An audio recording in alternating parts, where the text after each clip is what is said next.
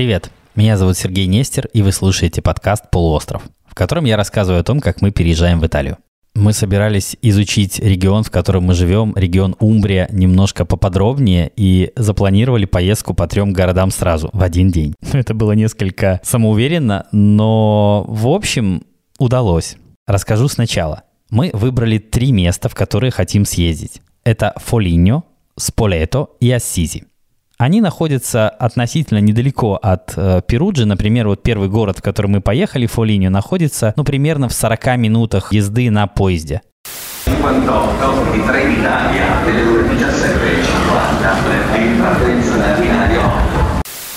общем, не очень далеко, в принципе, нормально, достаточное расстояние для того, чтобы успеть, как нам казалось, осмотреть три города сразу. Хотя это было сложновато. Забегая наперед, хочу сказать, что еле доехали домой, просто сил не было ни черта, еле добрались, и на это ушел весь день с утра до вечера. Начну с первого города. Города, который называется Фолиньо. Мы туда поехали, потому что нам его горячо рекомендовали. И что я вам хочу сказать? Полное разочарование абсолютно полное разочарование. Давайте так, когда я говорю полное разочарование, я говорю только о себе. Ну, потому что я знаю, что найдется большое количество людей, которые скажут, а, чувак, да ты не прав, ты посмотри налево, посмотри направо. Абсолютно согласен. Но поскольку я пытаюсь выбрать фактически место для постоянного проживания, я отношусь к этому крайне критично. Поэтому да, вероятно, Вероятно, для того, чтобы приехать, погулять, провести какое-то время, может быть и да, но для того, чтобы остаться там на совсем, ну вряд ли. Точно нет. Даже так, точно нет. Во-первых, он весь плоский.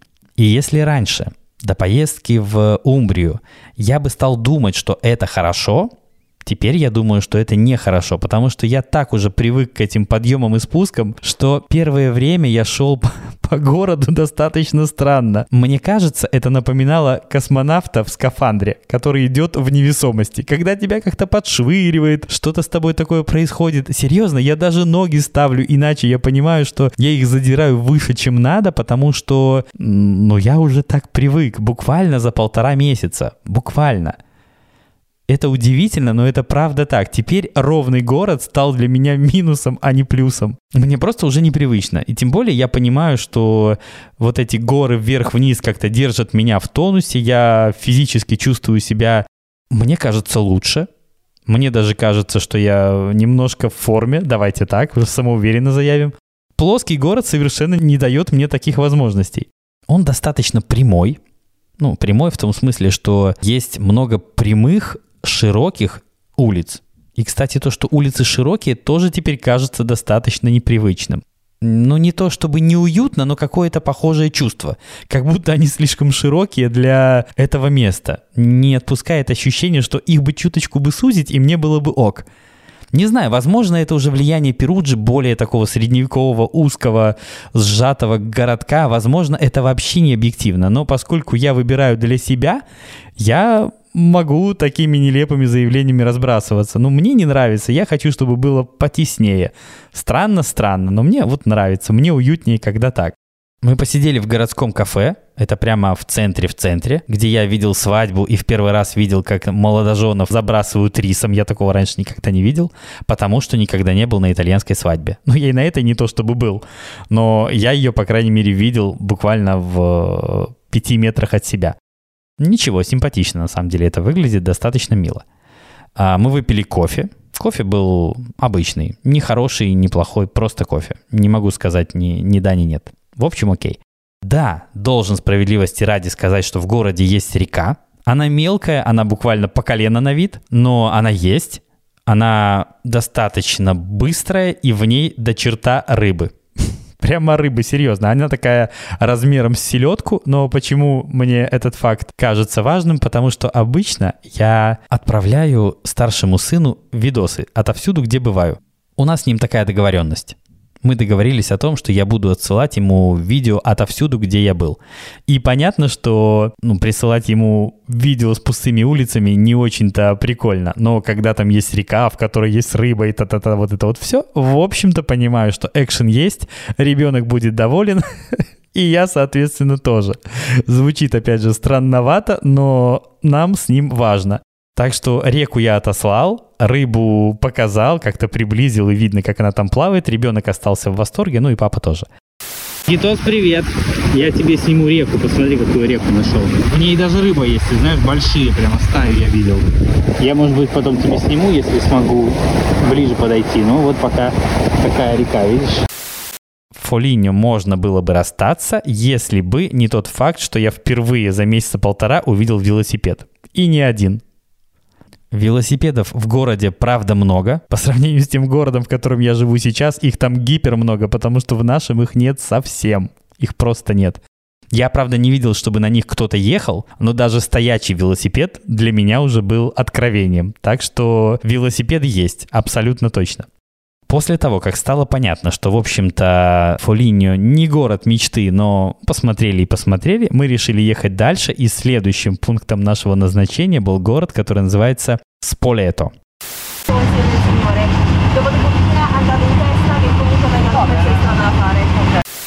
Со Сполето все интереснее. Во-первых, сам город сильно старше, и от этого он, разумеется, выглядит колоритнее, интереснее и так далее. Единственный момент, что мы приехали туда не в самое удачное время. Во-первых, мы проголодались уже окончательно.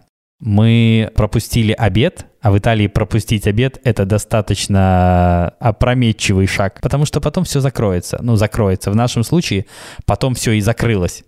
И было сложно где-то пообедать. И вот в тот момент, когда надежда стала таять, я подошел, подергал ручку заведения, которое казалось закрытым, пиццерии. Там даже свет не горел.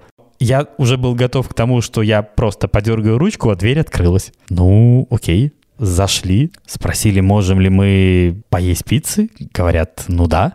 Хотя понятно, что сейчас вроде как обед закончился и у всех все закрыто. Но, по крайней мере, есть пицца на таком стеклянном буфете, которую нам благополучно разогрели, и мы хотя бы смогли поесть. Но поскольку мы часть времени потратили на поиск того места, где можно что-то съесть, потом нужно было это что-то съесть, и мы понимали, что уже на детальный осмотр города остается не очень-то много времени, иначе мы просто не съездим в третий. Общее впечатление было о городе получено, и мы решили, что просто приедем сюда в следующий раз и уже без спешки нормально, детально его рассмотрим. Погуляем, сходим куда-нибудь вечером. В общем, оставили его на потом. Пока не готов ни хвалить, ни критиковать. Город и город. Не могу сказать, что был какой-то восторг от э, встречи с этим городом, но, в общем-то, никакого негатива тоже выражать совершенно не готов. Нормальный себе город не слишком большой, я не помню, сколько там населения, но нормального какого-то среднего обычного итальянского размера. И, кстати, по дороге к вокзалу мы еще попробовали мороженое. Мороженое было очень неплохим. Мы его попробовали, потому что у этого джелатерии, не знаю, как по-русски сказать, мороженой, мороженой, не знаю. В общем, у джелатерии было большое количество народу. Все сидели и ели мороженое. Их было реально много. Мы поняли, надо брать, и взяли – Правда, правда, мороженое мне накладывал стажер. Это было абсолютно такое зрелище, когда, ну, стажерка, девушка. И когда она пыталась этой такой круглой ложкой вложить этот шарик в рожок, у нее это не удавалось. В общем, было достаточно забавно за этим наблюдать, но рядом пожилая сеньора контролировала ее действия, поэтому я был спокоен. В общем-то, совместными усилиями они слепили мне нечто наподобие мороженого. Э, на вкусовые качества внешний вид никак не повлиял. Было вкусно. На вид он был, ну, так себе. Стоил, кстати, 2,5 евро. Два шарика. В общем, сразу после мороженого мы рванули на вокзал, потому что понимали, что если мы пропустим этот поезд, мы останемся еще примерно на 2,5 часа, и третий город Асизи мы просто не посетим. А план был три. Три значит три. Мы успели, хотя тоже была такая немножко нелепая ситуация, когда мы пришли к э, станции, было понятно, что остается очень мало времени, чтобы купить билеты в автомате. Мы их купили, и за нами стоял человек, турист, который не знал, как это сделать. И он попросил нас ему помочь, и мы вроде как ему помогаем, но сами понимаем, что сейчас наша вот эта миссия закончится провалом для нас самих. Мы просто не успеем на наш же поезд. И как-то мы быстренько ему объяснили, как это делать. Не очень, на самом деле, уверен, что этот человек в конце концов билеты купил. Ну, вот такая была ситуация. Выбора не было, пришлось уже бежать. Мы как-то там сигналами быстро объяснили, да, надо сюда, надо сюда, и убежали. Ну, вот так вышло. Надеюсь, что он все-таки купил билеты и доехал куда надо, потому что выглядел крайне растерянно, и было даже жаль, какая-то дурацкая ситуация. Вроде и человеку надо помочь, и вроде самим нужно уехать, ну как-то так. В общем, уехали. Уехали на свой страх и риск. Откровенно говоря, я от города Асизи ничего не ждал, вообще ничего не ждал, потому что я знал, что это место христианских паломников, что туда едут люди буквально толпами с абсолютно такими религиозными целями. Но поскольку меня лично с этими целями связывает мало, я понял, что, наверное, это, ну, видимо, не для меня. Но выяснилось, что я оказался совершенно неправ. Вот серьезно, прям такой дисклеймер. Я совершенно неправ. Но об этом немножко позже. Выяснилось, что город располагается не совсем рядом с э, станцией железнодорожной. Оттуда примерно 4 километра пешком. Мы приехали в Ассизи. Ну, не то чтобы мы приехали в Ассизи. Все немножко сложнее. Выяснилось, что Ассизи находится не рядом с э, остановкой поезда, а сильно дальше. Вообще там есть автобус, но просто мы о нем не знали. Мы не знали о том, что можно доехать на автобусе. И мы решили, что можно только дойти. Нисколько не жалею об этом, потому что, во-первых, шли мы через, буквально через поля. Там фермерские поля, настоящие, с оливковыми деревьями, с э, такими распаханными полями, в которых пока ничего не растет, видимо, рановато. Ну, они просто вспаханы, но они очень такие ровненькие, аккуратненькие. Здесь вдоль дороги очень симпатичные оливки, которые, ну, оливы, оливковые деревья, которые кто-то очень аккуратненько обрезал буквально недавно. И выглядит это все очень даже симпатично. Я почему так заостряю на этом внимание? Потому что один раз в Перудже мы решили прогуляться в сторону вот таких же оливковых рощ, которые казались симпатичными, просто подойти и посмотреть поближе. Перуджа просто есть такой момент, она очень-очень зеленая, прямо зеленая-зеленая, но это крайне редко можно потрогать. Звучит странно, но правда так. Как правило, все это располагается где-то как-то дальше. То за каким-то забором, то еще где-нибудь, и максимум до чего ты можешь дотянуться, до какого-нибудь плюща, который растет прямо на каменном заборе. Все. Издалека было видно, что есть оливковые такие насаждения, не сказал бы, что это прямо рощи, но оливковые деревья и поля. И мы решили прогуляться. Когда мы спустились поближе в Перудже, еще раз говорю о том, что я сейчас рассказываю о ситуации в Перудже для того, чтобы сравнить ее с ситуацией в Асизи. Ну вот смотрите, когда мы спустились ближе к этим э, полям, к этим оливковым, ну, насаждениям, как я их назвал, выяснилось, что издалека они выглядят симпатично, а вблизи вообще нет они выглядят просто трешово. Это какой-то... Это такое садовое товарищество в самом худшем виде. Там нет жилых домов, там есть какие-то такие, что ли, домишки для хранения лопат, граблей и прочего инвентаря. И выглядит это, правда, как-то так не очень. Как-то все замыцгано, странно, сломано, криво, косо, непонятно как. В Асизе вот те же поля, о которых я рассказал, они выглядят буквально как с картинки. Все ровно, все как-то так аккуратно. Ну, на вид такая скорее северная Италия, чем южная и центральная. Ну, в общем, очень аккуратненько все это выглядело. Очень аккуратно. И было приятно там прогуляться. Во-первых, можно было это все потрогать, можно было дотянуться рукой до оливкового дерева и буквально его потрогать. Я даже фотографировался с э, ящерицей, которая оказалась совершенно бесстрашной к тому же. Она не убегала. Я начал издалека, решил, что сфотографировать ящерицу можно только издали. Потом я понял, что окей, поскольку фотографии ящерицы издали у меня уже есть, я могу рисковать. Я могу подойти поближе. Я подошел еще чуть ближе и сделал еще одну фотографию, и она не убежала. Я понял, угу, у меня теперь есть фотография ящерицы поближе. Теперь можно сделать еще один шаг. В общем, я буквально стал тыкать айфоном в ящерицу. Она, в общем-то, до какого-то времени не возражала, потом убежала. Но мне удалось реально сфотографировать ее очень близко, прям близко. Ну, в общем, суть в том, что это была возможность дотронуться до вот этих всех природных историй чего в Перудже не очень-то удавалось сделать. Да, дальше э, ждал сюрприз. Дальше выяснилось, что нужно подниматься в гору и достаточно далеко. И прямо этот подъем в гору казался бесконечным. Он просто огромен. Тут обнаружился такой момент. Я думал, что главная проблема будет дойти до Сизи, потому что ну, видно, что он достаточно далеко от остановки, от э, остановки поезда, от станции. Но теперь есть ощущение, что есть еще проблема, потому что непонятно. Я сильно надеюсь, что впереди будет какая-нибудь штука типа эскалатора. Вот скали мобили вот эти, которые так полюбились мне в Перудже. Надеюсь, что-то такое будет. Потому что если не будет, э, как-то сил нет уже забираться на эту гору а гора выглядит устрашающе, никак не меньше. Ну, он не то что огромен, он длинный. Он не очень крутой, но это постоянный подъем на очень-очень длинной дистанции. Надежда тает, ребята. Эскалаторы обнаружены не были. И эта дорога не заканчивается под уклоном. И идти я уже просто задолбался. Кстати, под ногами здесь есть Дорога вымощенная кирпичиками такими красными, на каждом из которых есть имя. Но, вероятно, паломниках, которые, которые Осиди посещают в огромных количествах. И, наверное, ну я предполагаю, я не знаю, как это работает. Наверное, если ты дошел или сходил, или как-то так это определяется, то тебе положен кирпичик. И мне кажется, что мне положен кирпичик. Я его заслужил абсолютно точно.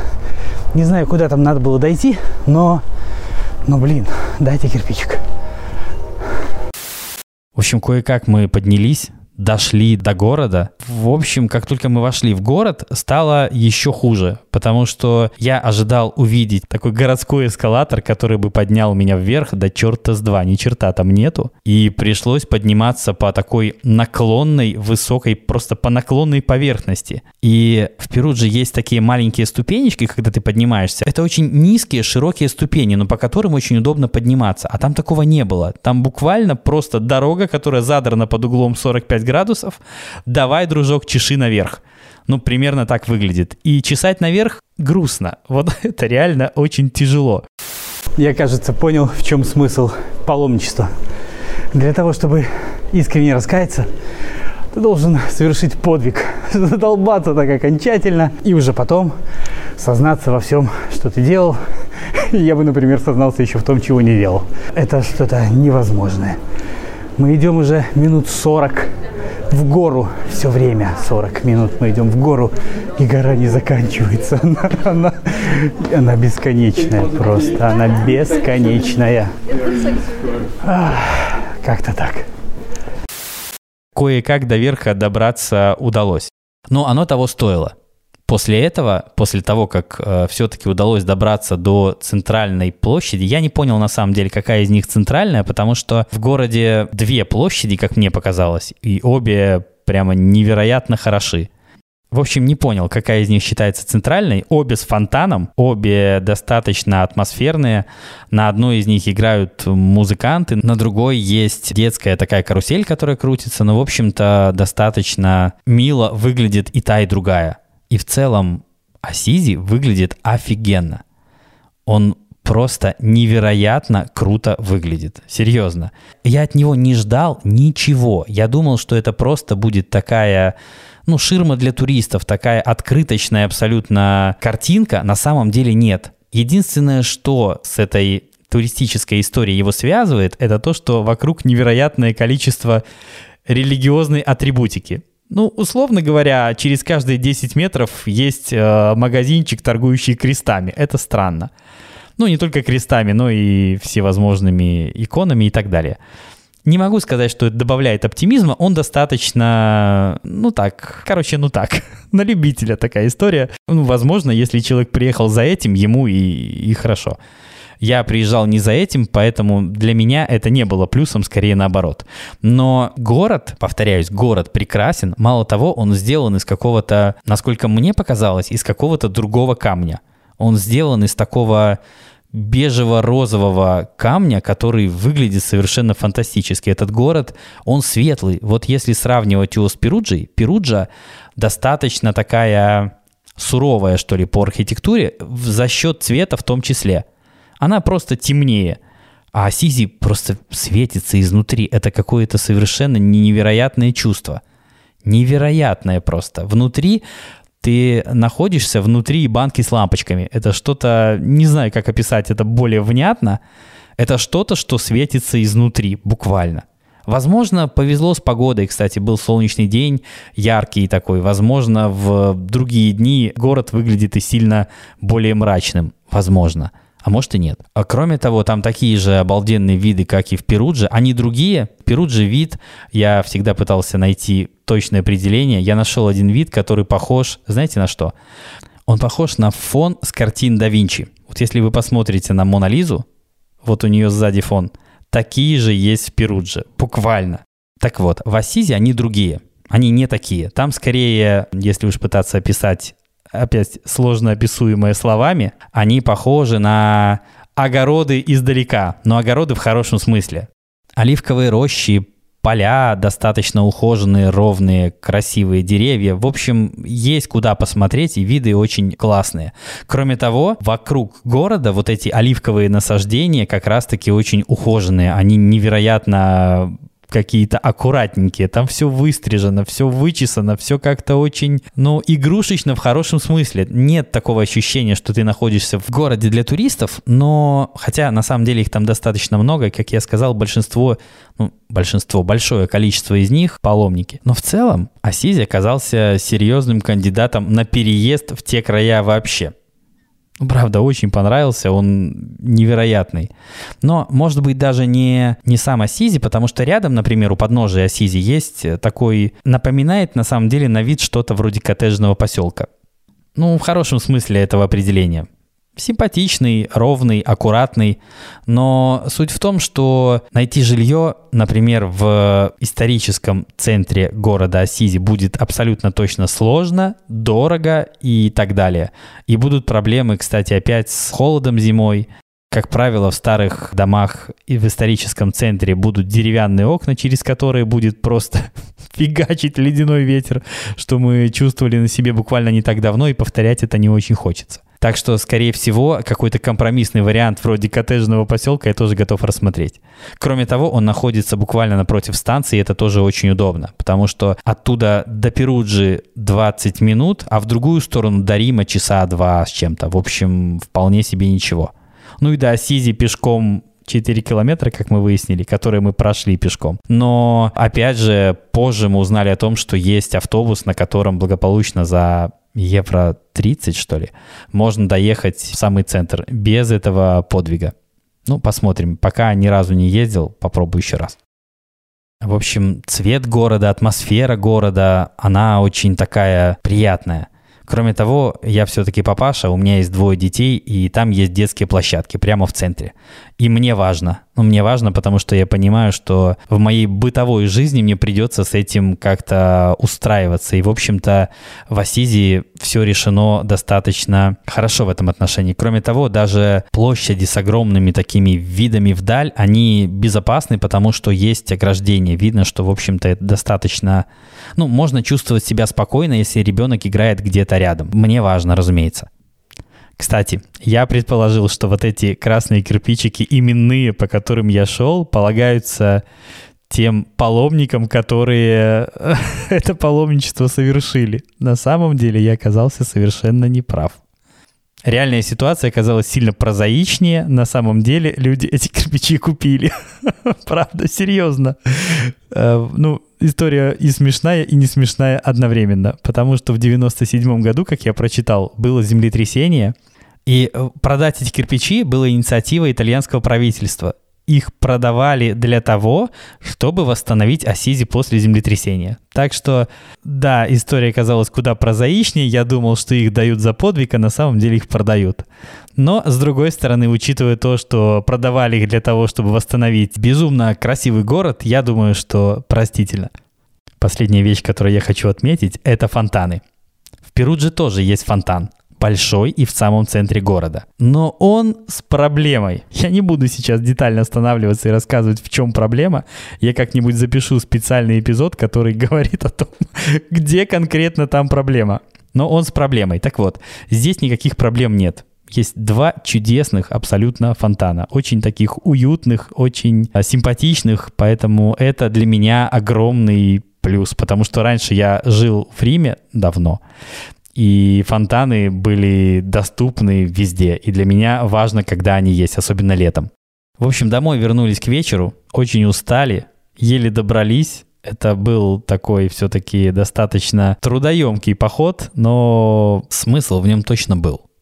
Мои знания о регионе резко увеличились. Во всяком случае, я стал иметь о нем намного более полное представление. Понятно, что пока говорить о том, что оно полное, а, еще рано, но это сильно помогло. Хотя бы его расширить. Хотя бы на данный момент. Так что я думаю, что мы продолжим это делать, и мне будет что еще вам рассказать. Окей, тогда ищите нас во всех соцсетях по хэштегу «Живой итальянский», оставляйте нам оценки и отзывы в Apple Podcasts на любых других платформах. Это очень важно. Это помогает другим людям этот подкаст услышать. А на сегодня все. А престо.